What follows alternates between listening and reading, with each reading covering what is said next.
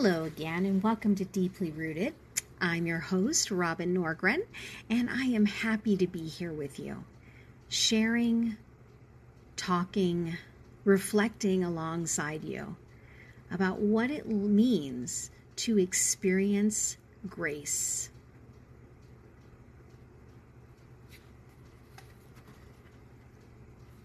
Let me start with a quote. The foolish man seeks happiness in the distance. The wise grow grows it under his feet. Let me say that again. The foolish man seeks happiness in the distance.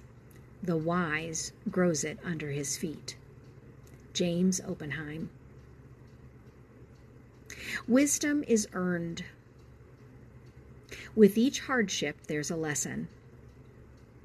Each time we make the decision to be patient, learn the details, be coached, or become an apprentice of life, we find rich soil on which grows beautiful, new, well earned successes.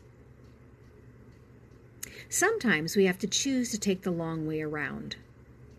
Take our time, wait on something, save for it, earn it when we could easily have it given to us. And that is where we find what wisdom is and what true freedom feels like. This is from a book called The Art of Noticing by Rob Walker. It's 131 ways to spark creativity, find inspiration, and discover joy in the everyday. One of the experiences he invites us to try is to conduct a scavenger hunt. This is what he says. A few years ago, I was in San Francisco, a city I'd visited at least a half a dozen times before. With no spare moments for sightseeing, I decided to look, wherever I went, for security cameras. This exercise lacked an obvious point. I'm interested in the proliferation of surveillance technology, but on this trip, I was not conducting research.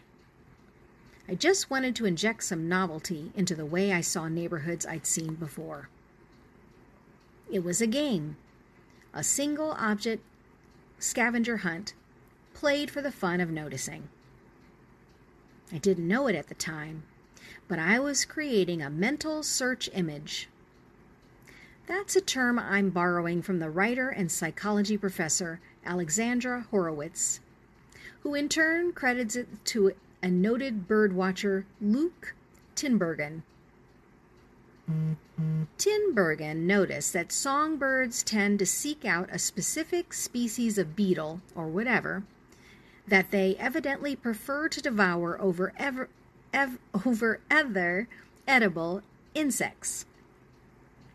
Having a predetermined search image helps them spot their prey of choice. Creating a mental search image, Horowitz explains, is how we find our car keys, spot our, friends in a crowd, and even find patterns that we've never seen before. In her mm-hmm. useful and fun book called On Looking, she writes Everyone needs a, a mechanism to select what, out of all the things in the world, they should both look for and at, and what they should ignore. That's search image, the visual form of the expectation that allows you to find some meaning in chaos. In San Francisco, security cameras turned out to be more pervasive than I would have guessed. Some were stealthily placed, while others were aggressively visible presumably as deterrence to would be criminals. And to this day, I now notice cameras wherever I go. This was my first experience in a practice of conscious noticing that blossomed into an obsession. I find objects and recurring features in a variety of environments. The trick is to choose something that's uh, ubiquitous and taken for granted. I've studied payphones. Where are they clustered? Where are they rare? How many are broken? and standpipes, which ones have been modified to prevent their use as de facto stools, and neighborhood watch signs, which neighborhoods have them and which don't. I looked in big cities and small communities, at home and on the road. At times, there was a tangible payoff. I wrote about the defacement of a neighborhood watch sign in Savannah, Georgia, which rarely undercut the message of vigilant safety, and about standpipes adorned with spiky add ons whose only functions is to keep everyone from resting on them.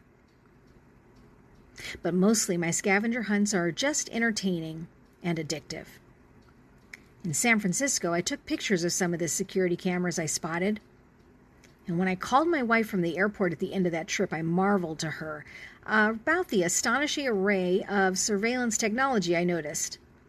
Please, she said, do not wander around an airport photogra- photographing the security cameras.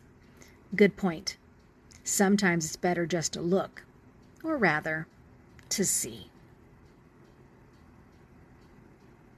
Michelle Dean says, paying attention is the only way that gar- or the only thing that guarantees insight.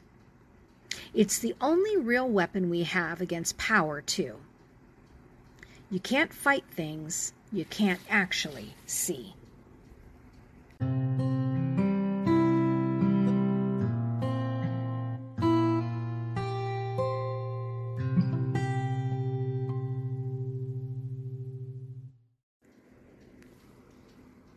I have something to tell you.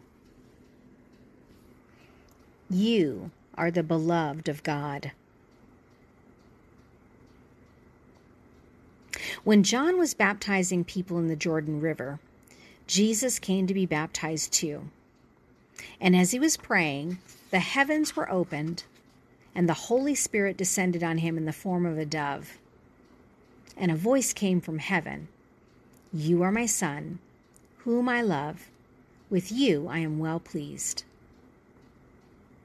As a Christian, I am firmly convinced that the decisive moment of Jesus' public life was his baptism, when he heard the divine affirmation You are my beloved, on whom my favor rests.